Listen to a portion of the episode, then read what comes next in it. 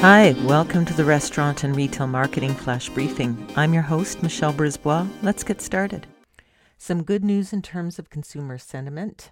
Uh, Restaurant Dive has, in one of their briefings, looked at uh, the number of consumers who are saying they now feel comfortable dining out. It's at its highest level since they we started tracking the sentiment last spring. Uh, so it's research from Morning Consult. So, as of late April 2021, 60% of consumers are comfortable dining out, according to the research. And uh, the percentage who said they would feel safe dining out never exceeded 42% in all of 2020. But this year, that number's been rising steadily. And uh, outdoor dining is preferred at this point. That makes sense. It's great as we're going into summer. There's lots of capacity outdoors anyway.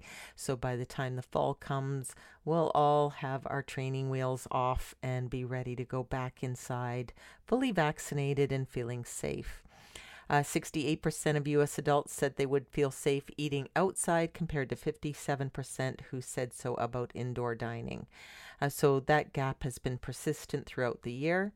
73% of consumers think they'll feel comfortable dining out within the next six months. So there you go. Um, looking ahead, people are seeing that their comfort level will increase.